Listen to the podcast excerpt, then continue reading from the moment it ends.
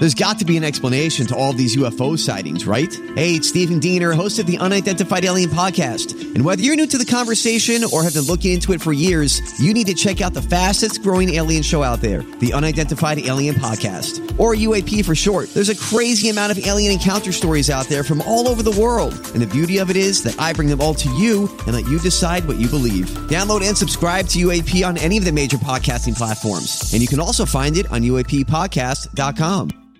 Hi, everybody. This is Adriana Trigiani. I'm the host of You Are What You Read. I have the privilege of interviewing luminaries of our times about the books that shaped them from childhood until now. We get everybody from Sarah Jessica Parker to Kristin Hannah, Mitch Albom, Susie Essman, Craig Ferguson, Rainn Wilson, Amor Towles, you name it, they come, they share. New episodes of You Are What You Read drop every Tuesday on Apple, Spotify, or any major streaming platform wherever you listen to your podcasts.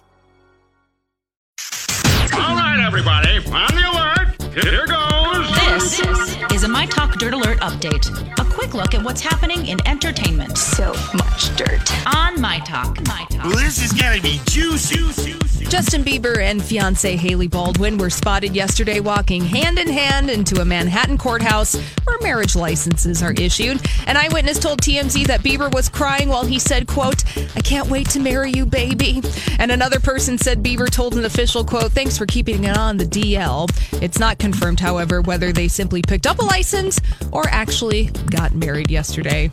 Well, either way, if they picked up a license, those things expired. So they'll be doing it soon, within like the next six months, I think. Six months? I think it, I think, or maybe it's three months. There is an expiration date though to the license, and they have to do it within that period of time in order for it to be legal. I didn't know that. Yeah. The more you know. The more you know. Thank you, Colleen. You're welcome. And a significant character will die this season on Modern Family. But that doesn't necessarily mean it will be a main character. A producer for Modern Sa- Family says, quote, it will be a moving event, an event that has repercussions across several episodes.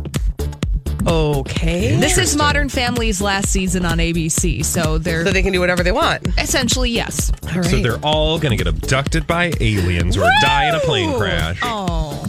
Can we do the former? Can I just say though, I just like I don't even watch Modern Family anymore, but I just think mm-hmm. it's sad when a comedic show that has brought joy to many ends in a grief space. So I'm I- oh, I hopeful don't- that they don't do that. I don't think they will. I don't Okay, think you? so either. I don't know. We'll see. All right. It depends on who dies.